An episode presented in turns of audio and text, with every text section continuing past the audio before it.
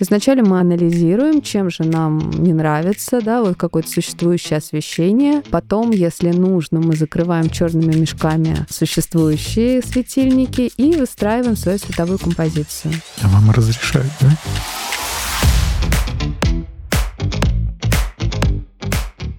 Всем привет! С вами подкаст Кельвин Никляйн «Все о свете» от компании Arlight и его ведущие Оксана Горн и Александр Бахтызин. Тема нашего выпуска – архитектурное освещение.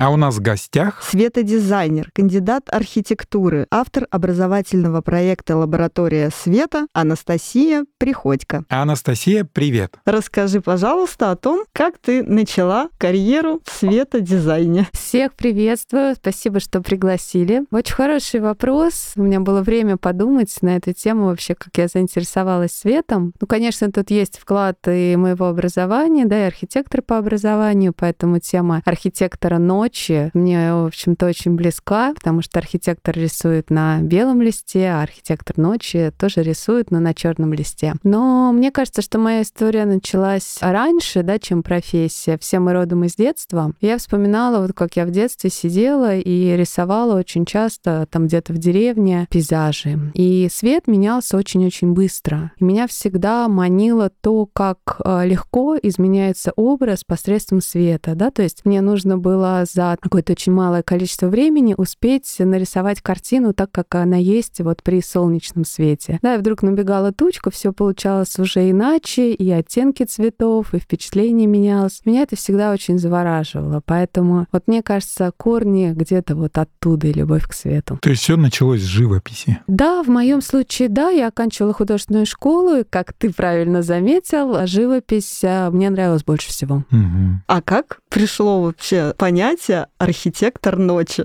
О, ну раз есть дневной архитектор, почему бы не быть архитектором ночи? Просто здесь какое-то уже такое а, темное начало. Готическое. А, готическое. Ну и пусть, а что? Что тут плохого, да? У каждой профессии должна быть своя фишечка. Пусть у нас вот будет такая готическая. А на самом деле ночью ведь город живет. То есть архитектор это же не тот, кто строит здание, это тот, кто программирует жизнь людей в той или иной локации. То есть как мы ощущаем себя в старинных городах, да, когда у нас низкая архитектура, когда у нас какие-то виды открываются, мы видим горизонт, да, у нас темп жизни более медленный. У нас появляется большое количество каких-то знакомств, связей, частных магазинов. Ну, это своя атмосфера. Она совершенно другая в Америке, да, где высоченные небоскребы, там другой ритм, другие отношения между людьми более такие скоротечные, яркие затесываются, а ночью ведь то же самое, согласитесь, да? да? То есть ночью мы можем сделать созерцательную атмосферу,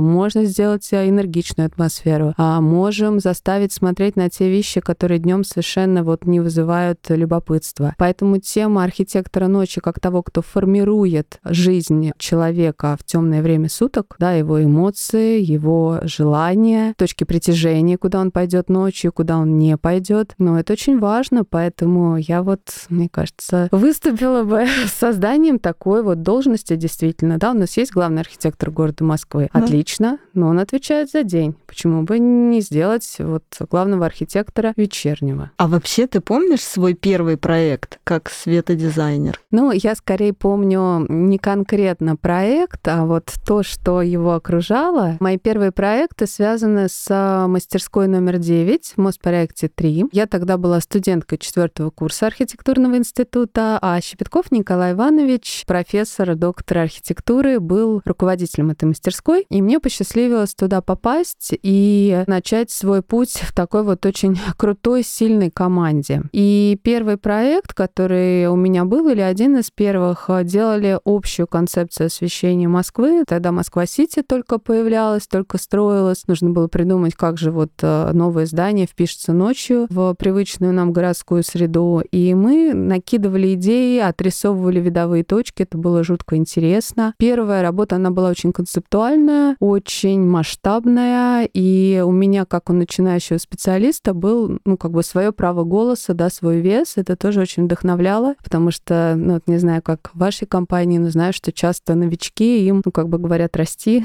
будешь подмастерьем, и когда-нибудь однажды, да, а тут ты сразу вот оказывался в состоянии творца, и я вот Николаю Ивановичу безумно за это признательна. Это был такой очень крутой трамплин для меня, чтобы дальше развиваться в этой профессии. Ну тогда действительно Москва-Сити это просто был какой-то космический проект. Я помню по телевидению везде об этом рассказывали, показывали, как это все будет выглядеть, и все такие вау, вау. Ну а кто-то, кстати, наоборот, нет, нет, да. не надо, пожалуйста, не стройте. Соответственно, если бы никак не освещалась Москва-Сити, да, то ночью бы как бы исчезала из панорамы города. Хотя то, как сделано сейчас, да, такой некий призрак. Мне кажется, тоже в этом есть свой кайф. Тоже стало уже неотъемлемой да, частью нашей панорамы городской. Да, я тоже думаю, что после Москва-Сити вообще облик города начал меняться, и концепция освещения тоже начала перестраиваться. Но это такой глобальный проект, но мы-то знаем, что у тебя очень много очень разных проектов в запасе. А скажи, а что в приоритете? Может быть, то, чем ты любишь заниматься? Вот где душу так отводишь? На каких проектах? Я интересным образом строю свою работу. У меня, в общем, все проекты, они такие душевные. Я специализируюсь на освещении исторической архитектуры. Это раз. А два, мне очень нравится любое малоэтажное, какое-то частное такое вот строение, деревянные дома, да, какие-то вот маленькие там особняки, еще что-то такое, да, потому что там заложено авторские некие фишки, да, которые светом дальше очень интересно развивать. Мне нравится работать с парками, а ландшафтное освещение малое или такое более глобальное городское, это вот то, что относится к сфере моих интересов. И, безусловно, здесь я, ну, кайфую, да, от работы. За что я не берусь абсолютно осознанно, я уверена, что невозможно быть профессионалом во всем, и, наверное, не стоит распыляться особо широко, хотя, ну, у кого-то это получается, я пока не доросла до таких высот. Я не берусь за современную архитектуру, да, за большие жилые комплексы, хотя дворы внутри этих комплексов, да, они мне очень интересны. Детские пространства — сплошное удовольствие. Но вот архитектура скорее нет, чем да. Интерьеры практически тоже нет, только очень какие-то mm-hmm. локальные. Почему-то у меня должен быть повод, да, чтобы сделать интерьер. Освещение торговых комплексов, освещение mm-hmm. каких-то вот таких локаций, они как-то мне не очень притягательны, поэтому я коллегам просто передаю эти заказы. А сколько проектов в год примерно ты ведешь? О, где-то, мне кажется, в месяц получается один проект. Ну, то есть тут еще смотря, что мы под проектом подразумеваем, смотря какой объект, да, всегда по-разному. Но вот так вот, мне кажется, 10-12. Это много. Много? Мне ну, кажется, да. Не знаю, а у тебя сколько проектов в год?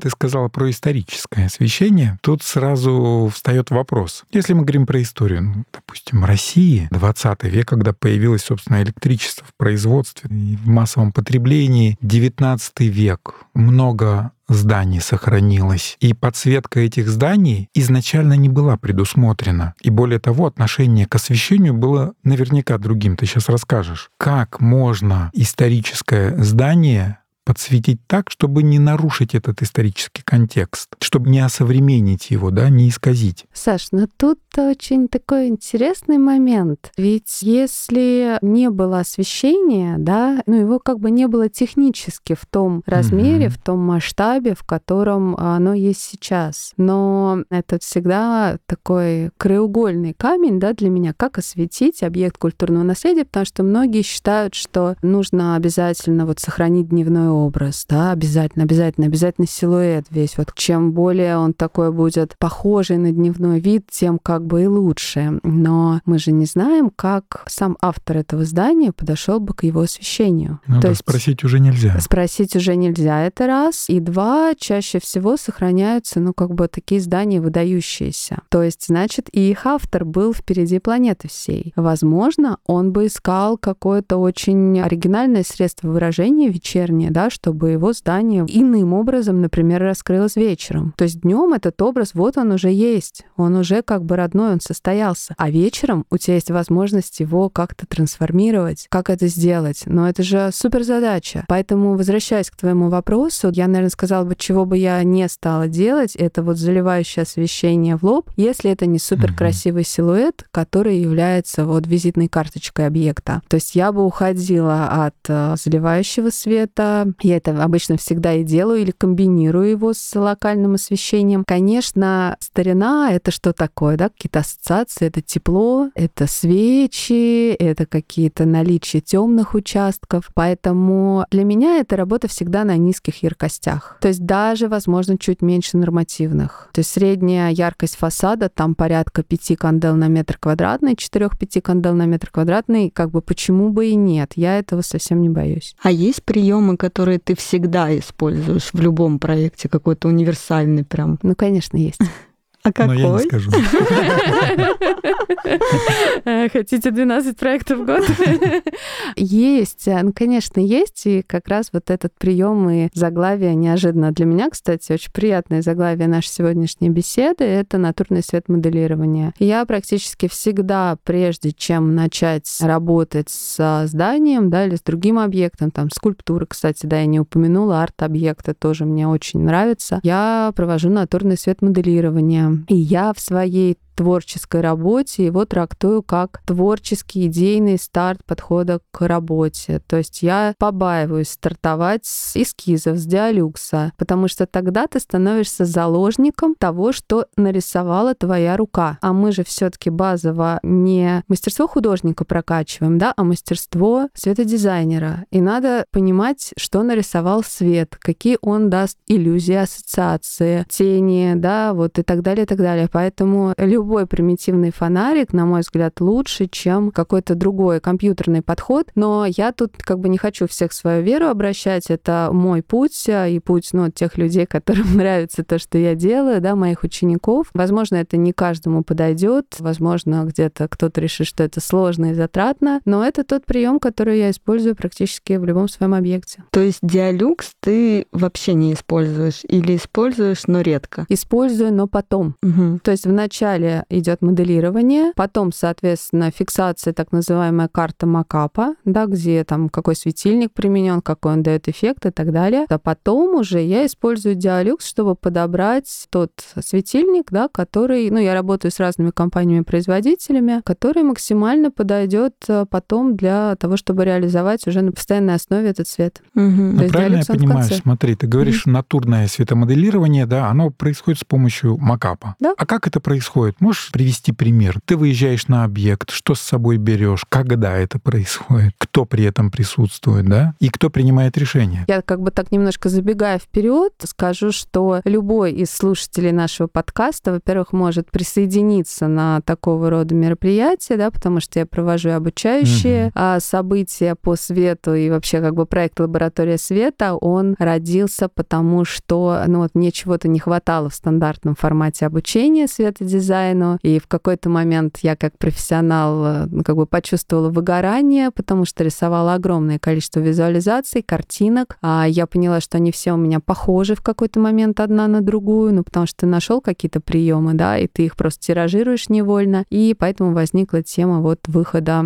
на натуру со светильниками. Поэтому на сайтах указаны время, даты, все пароли, явки, когда к нам можно угу. присоединиться, посмотреть вообще живьем, как это происходит. Приоткрывая немножечко немножко завесу, да, если это заказ официальный, то я стараюсь пригласить заказчика или его представителя. Я обязательно беру с собой электрика. Это, как правило, мой электрик, mm-hmm. потому что светильник же не существует сам по себе, да. Какая-то должна его соединять там кабель, да, он должен каким-то образом идти по зданию. И в какой-то момент э, и заказчику все нравится, и мне все нравится. А электрик говорит, а вы вот, ребят, согласны вот по этому вот там элементу, да, какому-нибудь там маскарону, да, маска какая-нибудь какого-нибудь льва. Угу. Вот смотрите, вот по нему пойдет кабель. Вы что по этому поводу скажете? И тут начинается самое интересное. И тут да? начинается самое интересное, но мы это решаем, да, до угу. того, как у нас еще картинка финализировалась. Все такие, нет, а что по-другому нельзя? Он говорит, ну нет, ну нельзя по-другому. Мы такие, все, вот это передвигаем, вот это чуть-чуть повыше. Нормально? Тут хопа, там кондиционер какой-нибудь, да, тенюшечку угу. отбросил. А может быть, кондиционер можно снять, мы говорим заказчику, перевесить? Он смотрит и говорит, ну да, это, конечно, неудобно, сложно, но, в принципе, мы можем. Я понимаю, зачем мне это нужно сделать. Поэтому это некое такое коллективное решение, но понятно, угу. что заказчик подписывает финалочку, поэтому, ну как, кто решает? Ну, понятно, что последнее слово всегда за заказчиком, но это плод совместного труда.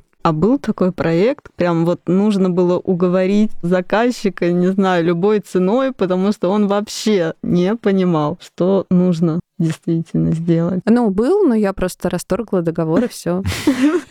То есть разговор короткий. Нет, не то, что короткий, но бывает такое. Причем сейчас этот объект освещен, он находится на Моросейке. Это тоже объект культурного наследия. И самое интересное, что очень похоже на, на то, как я отрисовывала в свое время. Просто у нас был разный взгляд с заказчиком на то, как должен выглядеть вечером объект. И мы очень дружелюбно расстались. То есть за мной осталась сумма денег, которая была внесена в качестве авансовой. Но мы расторгли договор, потому что зачем нам тратить обоюдную энергию да, на убеждение друг друга в том, в чем мы в корне видим иначе, да, но это нормальный процесс. Договор — это чтобы договориться. Если договориться не удается, ну, значит, можно просто разойтись э, с уважением и с любовью к проделанной работе. Мне кажется, так. Нет, я не уламываю заказчика. Здорово.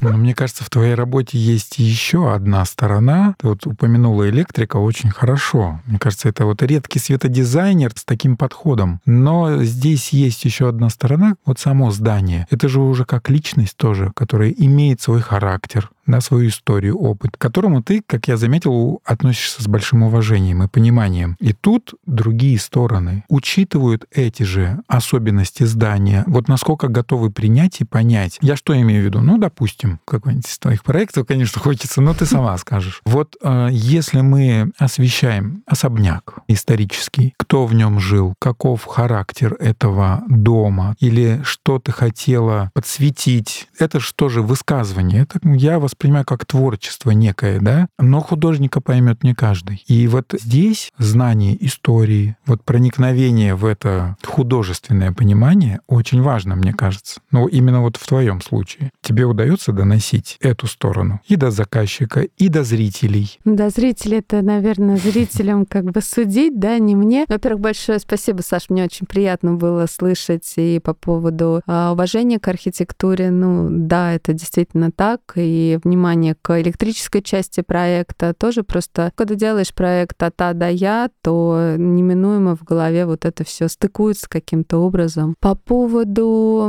исторических особенностей, ну, конечно, это важно. Наверное, расскажу историю про факел, да, которая, в общем-то, мне кажется, наглядно показывает эту тему, раскрывает. Делала, по-моему, в прошлом году я как раз один особняк в центре Москвы. Конечно, я интересовалась, кто там жил, но, как правило, эти люди, они уже, ну, как бы ушли, да, и скорее важна какая-то внешняя атрибутика фасада, да, чем исторически кому это здание принадлежало, если это не дом-музей Станиславского, да, где mm-hmm. вот все как бы дышит изнутри какой-то истории, надо ее на фасад тоже достать. А да, если такого нету, вот, например, на Хлебном переулке здание в стиле модерн, и там прямо над входами были сделаны факелы старинные, очень красивые. Они были сделаны архитекторами, фонарями. Собственно, до меня кто-то освещал это здание и повесил рядом со входом пушкинские фонарики. Причем mm-hmm. не самые дорогие, прямо скажем, не самосштабные, но их запитали таким образом, что они служили как аварийное освещение. И поэтому, да, убрать их было очень сложно, не только идеологически, но и еще надо было административные препоны проходить. И вначале всем очень понравилось, когда я сказала, давайте зажжем факелы, да, то есть они здесь есть, плюс факел — это символ жизни. Да, факел, смотрящий наверх, и огонь вот как бы несет определенную философию, которая совершенно точно закладывалась mm-hmm. архитектором и тем, кто жил когда-то в этом доме. Ну, то есть надо это поддержать, и это будет вообще, ну, огонь, да, идешь ночью по Москве, факел горит, еще и тлеет там как-то, и тени разбрасывает. А вот, а там дальше еще греческие какие-то идут истории, головы какие-то там. Ну, в общем, очень круто было бы. И все такие, да-да-да. Но когда мы уже прошли все согласования и кто-то понял, что как же мы сейчас уберем вот эти светильники китайские, и нам придется там какую-то документацию другую переделывать, это было вот прям камень преткновения. Но вот тут, кстати, Оксан, да, отвечая на твой вопрос, тут я уже настаивала до конца, что, и, но реставраторы меня полностью поддерживали, да, то есть я тут была не одна. Идейно как бы была, ну, у нас был союз творческий, отказались мы от э, вот этих китайских э, историй, но я надеюсь, что скоро реализуют, сделают, можно будет оценить. Всех приглашаю. А всегда с реставратором получается прям в команде работать? Или тоже бывают какие-то сложности, непонимания, жаркие споры? Ну, мне кажется, когда ты воспринимаешь другого человека как партнера, то ты базово вступаешь в какие-то обсуждения. Конечно, они могут быть жаркими, но тут скорее цель, что ты понимаешь, что ты хочешь прийти к какому-то единому мнению. Я очень люблю реставраторов, потому что у них свой мир. Ты выезжаешь с ними, они тебе рассказывают. Например, вот я была в Пскове на конференции, и для меня было потрясающее открытие, что объект ЮНЕСКО — это не только форма, да, но и содержание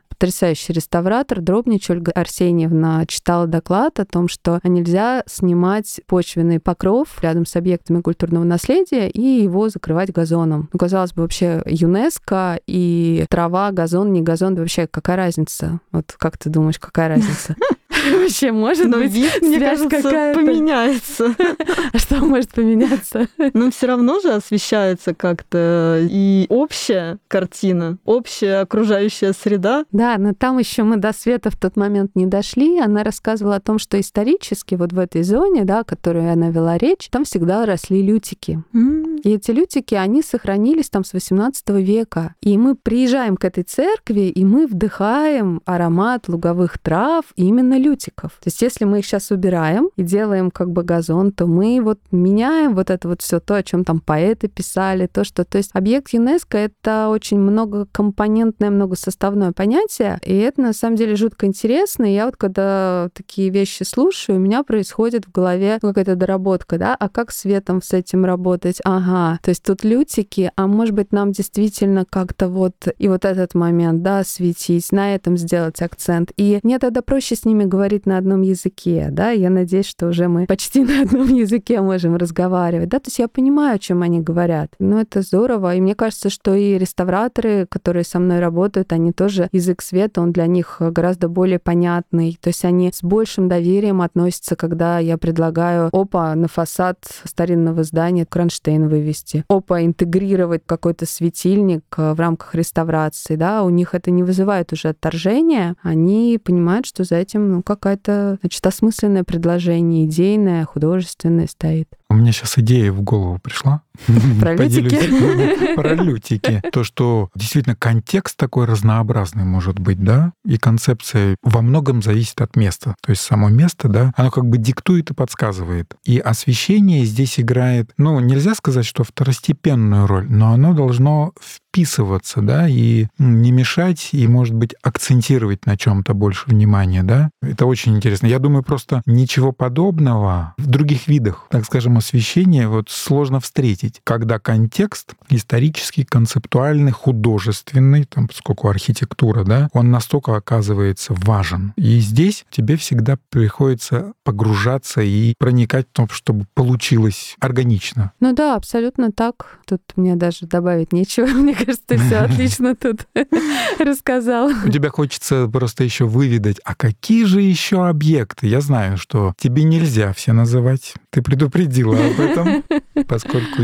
есть определенная конфиденциальность. Но, может быть, а вот об этом тоже расскажи. Почему ты не можешь называть некоторые свои проекты? С чем это связано? В общем-то, это связано с заказчиком, да, потому что сейчас очень многие заказчики, юридическая какая-то пошла тема о том, что не имеешь права рассказывать а, не только о взаимоотношениях с заказчиком, но и какие-то детали об объекте, да, в частности, если он государственный, называть там mm-hmm. адрес, да, насколько это перестраховка или имеет под собой какие-то реальные корни, я не знаю, но так как предусмотрен солидный штраф за разглашение, то, наверное, не буду. А так, э, да, вот у меня ряд объектов старинных в центре Москвы есть. Ну вот, наверное, один из таких ярких проектов, которые мне очень хочется, чтобы он реализовался наконец-то, да, это Церковь Вознесения в Коломенском. Самая моя долгая и такая интересная работа. Там тоже был натурный свет моделирования, зимнее, интересное, сложное. Я очень долго на него убеждала комиссию, да, которая волновала очень много вопросов по этому объекту. Но вот моделирование, наверное, в последнюю очередь мне удалось, в общем-то, убедить. Надеюсь, что все получится. Ну вот об этом объекте тоже отдельно хотелось бы сказать. Дело в том, что объекты ЮНЕСКО, они проходят не только наши все согласования, да, московские, российские, но и выходят на головной уровень ЮНЕСКо, то есть на английском языке был составлен документ, да, который вот ушел туда выше, и только после его подписи мы сможем сделать свет, так как Надеюсь, что все прослушали начало нашей беседы, так как объект ЮНЕСКО — это вот не только материальная форма, но и духовная составляющая, то они примут решение, да, насколько свет, да, который мы спроектировали, он вот отражает суть угу. вот этого вот шатровой церкви, да, насколько он форму вылепил классно, не изменится ли какое-то впечатление, да, вот этого объекта. Мне кажется, это очень правильно, но грустно, что вот сейчас зависло, да. Сложно. Вот, да, да, сложно, сложно с этой темой.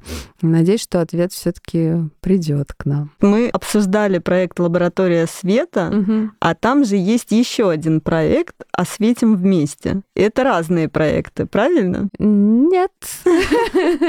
Лаборатория света — это название моего образовательного проекта, да, пусть так это выглядит. Причем это зарегистрированный товарный знак. Я прям как бы заморочилась, зарегистрировала и закрепила за собой, и он покрывает все виды образовательной деятельности. То есть дошкольники, сейчас буду хвастаться, школьники, просто какие-то выезды и так далее. Это было очень сложно сделать, но, в общем-то, я это сделала. А в рамках проекта «Лаборатория света» у меня есть разные активности. То есть есть практикум. Это когда мы занимаемся в помещении, и, соответственно, в помещении там вот пять суббот подряд, каждая суббота имеет свою тематику. Обязательно там есть элементы моделирования, но мы можем просто взять карманные фонарики, да, и создавать волшебство вот посредством фонариков. А есть проект «Световой десант». Это когда мы выезжаем в какую-то интересную классную локацию. Последняя локация у нас была ботанический сад плюс а, усадьба Солодова в Лакаламском районе. Это частная резиденция такая, построенная из сибирского кедра, там метр, наверное, в диаметре. С нами был хозяин этой усадьбы, и мы придумали придумывали свет такой сказочный. То есть вот прям была тема сказки, и нужно было нам, например, аленький цветочек, да, или гуси-лебеди закодировать светом. Естественно, были и лекции, да, и спикеров достаточно много у нас было. То есть это вот такое вот как бы выездное большое мероприятие, там оно может три дня занимать, пять дней. А есть проект «Осветим вместе», о котором ты спросила. Это тоже выезд, но он короткий, то есть буквально часа три. И вот мы приезжаем куда-то, например, в город, город, на там какую-то скульптуру, хотим сделать или площадь иначе, чем сделал город. Изначально мы анализируем, чем же нам не нравится, да, вот какое-то существующее освещение. Потом, если нужно, мы закрываем черными мешками существующие светильники и выстраиваем свою световую композицию. А вам разрешают, да?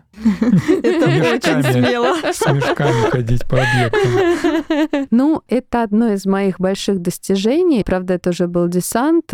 Мы его проводили вместе с Объединенной энергетической компанией. То есть вначале, конечно, осветим вместе это было такое хулиганство в городе, откровенно скажу. Ну, как сказать, разрешают, да, мы же, в общем-то, ничего не делаем, да, мы не трогаем объекты, не трогаем светильники, мы не меняем юстировку, да, мы, в общем, условно сумочку приложили, прикрыли ненадолго, все очень как бы цивильно. Но я почувствовала разницу, да, между вот нелегалом, хулиганом и человеком, который который, в общем-то, делает это все официально. Мы делали освещение на Новинском бульваре у памятника Бродскому. И так как до этого там уже был ряд мероприятий «Осветим вместе», я готовила учеников, говорю, ребят, вот смотрите, будут ходить люди, вы не должны этого бояться. Люди могут к вам подходить, задавать странные вопросы, могут утащить наши фильтры, следите за всеми фильтрами.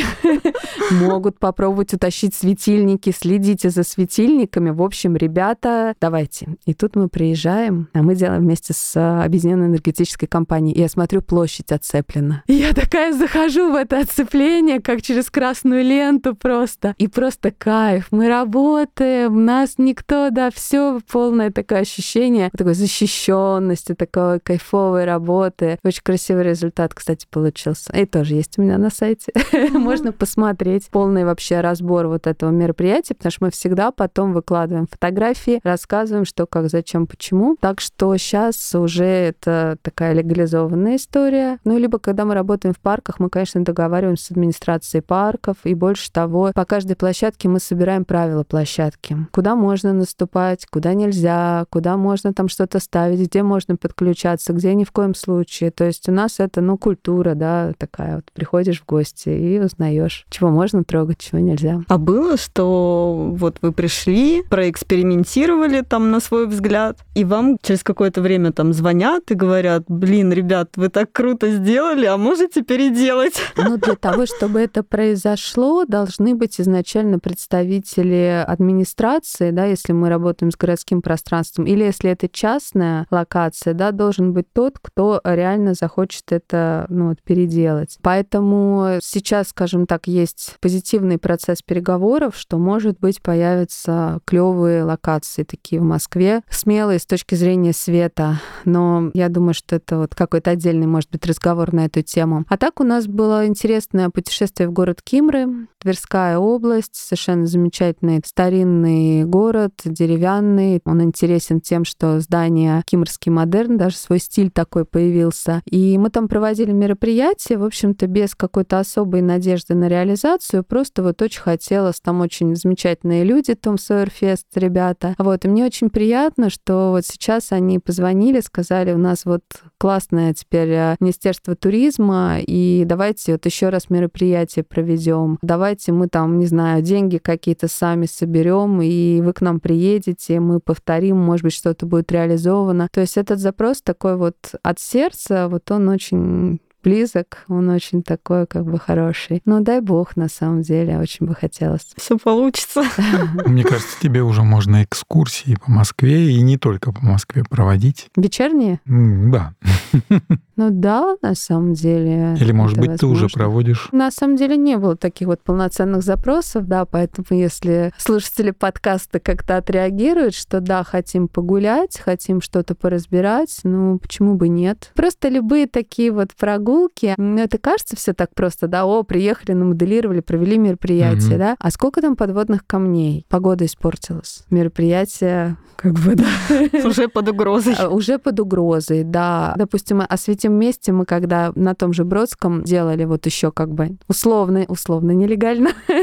Приехали скейтеры, они, оказывается, там ночами тусят. Им было наплевать, что кто-то выставляет какой-то свет. Ну, при том, что я так это обычно неплохо коммуницирую, да, мне удается договариваться, но тут они меня просто послали, и все, они говорят, мы тут откатываем, ничего не знаем. И я была в замешательстве. Но с нами вот были ребята, которые все время как бы есть на моих мероприятиях, они как-то подошли по-мужскому с ребятами, mm-hmm. поговорили, те, значит, извинились и уехали. Но по сути это тоже потенциально срыв мероприятия. Есть очень много еще всяких требований по комфорту, удобству, разместить светильники ночью неудобно, подключиться куда-то, да, элементарно замерзли, сходить кофе где-то поблизости купить, в туалет куда-то зайти, чтобы это не было проблемой, да, а то какой у тебя кайф творчества. Ты совсем другие задачи решаешь. На самом деле это очень сложная история. С экскурсией, конечно, попроще, да, там надо просто, чтобы всем было хорошо слышно, потому что вот сейчас, да, студия звукозаписи, и то сколько тут всего, чтобы слушатели подкаст качественно услышали, да, сколько работы. А когда по Москве идешь, все шумит, жужжит, ну, то есть как-то вот это все тоже надо продумывать, маршрут какой-то комфортный. Качественно сделать экскурсию по Москве не разово, а вот такую продуманную, но это надо заморочиться. Но в целом это достаточно интересная задача. Мы, компания Орлайт, вводим такие экскурсии иногда. Вводите? Да. Ух ты! Ой, вот как была интересно. недавно Расскажите. на ВДНХ. Ага, как прошло, что показывали, расскажите. Да, отлично. Совместно с «Золотым фотоном» мы угу. провели такую экскурсию, пригласили Михаила Иванова, тоже светодизайнера известного тебе. Вот. И он провел по объектам вместе с экскурсоводом ВДНХ. Угу что угу. очень важно, да. Там была часть истории, естественно, этих зданий. Михаил э, рассказывал как раз в контексте того, что есть, могло бы быть, угу. ошибки какие есть, возможности какие, чтобы он предложил. Это было достаточно интересно. Как раз вот он сходил там с макапом таким, ну, фонарик небольшой и подсвечивал ландшафт. И это было очень наглядно видно. Я поэтому сразу угу. подумал, что было бы здорово. Тем более, вот я бы хотел что отметить. Арт-объекты, памятники, рынке. Да что мы там ходим и представим, ну, подсветить, ну ладно, с четырех сторон там направить, да, какие-нибудь там прожектора, ну или там светильнички такие небольшие в зависимости от объема, но здесь куча «но» возникает, о которых ты наверняка знаешь. Скажи, пожалуйста, вот какие есть те самые подводные камни, нюансы освещения памятников? Особенно, когда там, собственно, живые легенды такие, да, любимые. Ну, мне кажется, ключевой подводный камень ты только что обозначил. Четыре светильника. Вот скажи, пожалуйста, как ты их поставишь? Вот в центре памятник, расскажи, как ты разместишь эти четыре светильника? Обычно, ну, я так тоже по своему ну, да, опыта. Да, обычно, ты... ну, понятно, с профиля, так скажем, подсветочка идет. Сколько там, поставишь? Постамент. Два, да? Вот у тебя ну, четыре светильника так... и памятник. ты попался, давай вот рассказывай. это ты сложно задать. Как бы я сделал, да? да, да? Конечно, все зависит от того, я сразу почему-то вспоминаю, значит, это Карл Маркса с этим, ну, на этом, напротив Большого. Да, давай его, я его прекрасно помню. Давай, Карла Маркса, давай, освещаем Карла Маркса. У нас четыре Да я сейчас что-нибудь наговорю, посоветую, конечно, да. Нет, давай, давай. Четырьмя, мне кажется, точно не обойтись, потому что... Нет, у нас четыре светильника. Ну как? Что, реально можно? Ну вот да. Точно пойдут э, лучи снизу, где-то вот с передней части, я имею в виду фронтально, и должно быть что-то сверху. Потому что, понятно, Земля, проблема возникает при фотографии, да, когда тени, резкие угу, тени, угу. они очень могут... Подожди, ты уходишь вообще другое в сторону. Показать. Вот у тебя четыре светильника ну, и Карл Маркса. Точно не должно слепить в глаза. Значит, сзади мы не располагаем светильники. Если это не круговая панорама. Она там круговая. Тогда сверху. Тогда сверху направляем с четырех разных сторон. Не, а ты так не смотри на меня, я не знаю правильного А, ты тоже не знаешь. Ну, там все тогда, давай фантазировать. Ну, смотри. Во-первых, скорее всего, у проектировщика какой есть страх в освещении скульптуры, да, что света не хватит. Поэтому мы ставим четыре, да, Два спереди, два сзади. Фактически квадрат, в центре которого Карл Маркс. Не знаю, ты такую представил себе картинку или нет? Лучше Бродского. Нет, Бродского мы не трогаем, Бродский же для меня святое. И вот представляешь, да, если у тебя четыре опоры, и они светят, соответственно, ну, наверное, на равном удалении, или как мы будем делать с тобой? Ну, что там у нас есть? Аллея. В принципе, есть где разгуляться. Можем по-всякому. Но, как правило, ставят на равном удалении и одинаково выбирают высоту, да, то есть полную симметрию. А если взять, что мы светим с тобой с высоты, понятно, что тут будет играть роль, насколько источник света удален от самой скульптуры, да, но в любом случае, если мы очень высоко поднимемся, то у нас будут тени тоже, вероятно, резкие, но в другую сторону. Если mm-hmm. мы поднимемся на уровень Карла Маркса, то он станет плоским. Именно потому, что мы ставим два светильника слева и справа, mm-hmm. плюс-минус на равном удалении, и, как правило, мы берем одну и ту же оптику. Уж почему, я не знаю, но, как правило, да, берут одну и ту же оптику. И сзади для подстраховочки тоже.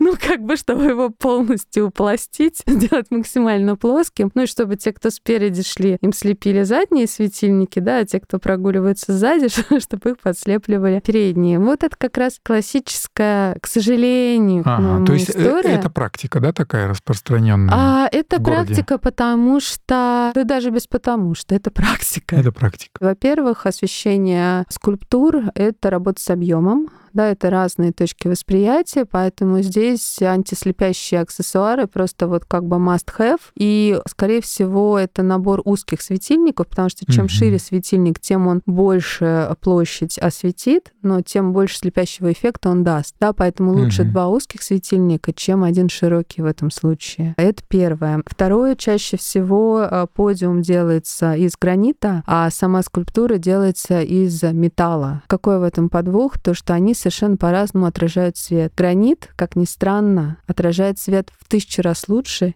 чем металл. И получается, что один и тот же светильник, который коснулся гранитной тумбы и самого, тут не Карла Маркса, да, а кого-то, пусть будет Пушкина, гранит, он становится ярче, а Пушкин становится темным. Мгм. И мы не то вытаскиваем, да, мы как бы вытаскиваем то, что должно являться частью целого. С Карлом Марксом попроще, да, он весь гранитный, наверное, да, поэтому здесь такой подставы не будет. Но это опять же солнечный свет. Вот давай, Саш, тебе покажу, а слушатели подкаста смогут заглянуть на Карла Маркса, посмотреть. То есть, соответственно, Мгм. форма лепится гораздо лучше, когда с одной стороны у тебя есть более такой мощный, интенсивный свет, да, а с другой он более спокойный. И плюс вот здесь, например, да, я бы использовала эллиптическую оптику для того, чтобы сохранить вот этот вот эффект, то есть светильник, который просто эллипсом схватил бы какой-то нужный мне фрагмент скульптуры, чтобы сохранить объем, да, Мгм. ее образ. Тут как раз тоже история, когда натурный свет моделирования, это прям очень классно, и я прям обожаю работать со скульптурами. Слушай, ну ты вот назвала очень интересно такие, поделилась секретами. То есть здесь мы используем, ты говоришь, узконаправленные, то есть мы работаем с линзами, можем, как ты сказала, эллиптические. Да, можем использовать эллиптическую оптику, то есть когда Мгм. мы светим не а, условно кружочком, да, а Да. эллипсом. Потому что Да-да-да. скульптура, она же вытянутая, да, поэтому Мгм. зачем вот эти вот истории, что мы вытянутую вещь начинаем освещать большим количеством кружочков, слепя Непонятно, наблюдателей? да. Непонятно, да, потому что нужно заморочиться. Скажем так, освещение скульптуры, вроде бы кажется, это маленький объект, да, на него всего там несколько светильников, и мало кто хочет заморочиться этой задачей, да, она Мгм. чаще всего воспринимается как некая второстепенная. И тут мне хочется привести слова Франгуляна Георгия Вартановича, он скульптор, как раз он автор Бродского на Новинском бульваре, о том, что мера ответственности художника — это его произведение. И неважно, сколько ушло на это денег, никто не будет потом узнавать об этом. Сколько у тебя было времени, да вообще заплатили тебе за это или нет. То есть если ты взялся, вот все, это мера твоей ответственности. И мне вот как-то это очень близко. Вчера есть- слезу. Но я вернусь к своему Да. вот вопросу. Я просто начал пальцы загибать. Вот а, два вида светильников. Какие еще, а, давай, виды светильников, да, ты используешь, ну, так скажем, регулярно при освещении скульптур? От раза к разу не приходится, но повторюсь, что если есть возможность взять более узкую оптику и взять там два светильника, это да. А, использование эллиптической оптики, потом использование различной цветовой температуры, это тоже очень важно, потому что металл, он классно играет, когда есть более холодный оттенок, более теплый оттенок. Плюс, а, если мы хотим внести какой-то элемент еще дополнительного аттрактора, да, вот использование цветного света локального вместе с белым, да, то есть, например, вся скульптура белая, и где-то есть такой фрагмент цвета, да, интересного, пусть даже там чуть-чуть, там, не яркого, но это всегда как бы очень классно. Ой, мне кажется, тут на тонкий лед вступаем мы, говоря Это про вообще- цветной свет.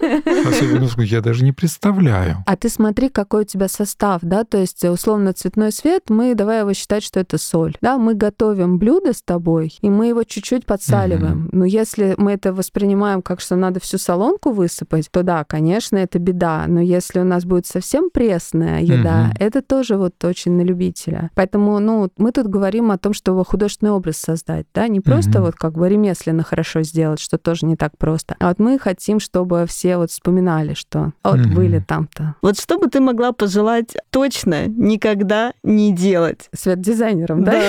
Так Предполагаю. Ну, мы когда выходим на макап, я всегда озвучиваю некие правила, да, такие для свет-дизайнеров. Первое правило светодизайнера — не слепи друга. Это, на самом деле, очень сложно сделать в городе, и в городе достаточно много таких слепящих моментов, но вот я считаю, что не слепи друга — это первое правило свет-дизайнера. То есть если вы им овладели, вы уже достойны уважения. Красиво сказано. Спасибо тебе большое за Да. то, что ты согласилась к нам Да, приехать. спасибо. Мы очень рады были. Правда. Ну, Надеемся. На самом деле столько много интересных Да. моментов, еще вопросов осталось. Я надеюсь, мы еще вернемся Отлично, причем, да, может быть, не в рамках студии, а в рамках какого-то открытого да. мероприятия, да, с походом, может быть, еще как-то, да, своей стороны Арлайт тоже. может все. А, Приятно слышать. Вот, да, с своей стороны тоже хочу вас поблагодарить. Э, Очень приятно пообщаться, классные вопросы. Так что спасибо. До новых встреч. Подписывайтесь на наш подкаст, чтобы не пропустить новые выпуски. А также на каналы Арлайт во всех социальных сетях. До встречи через неделю. Пока-пока.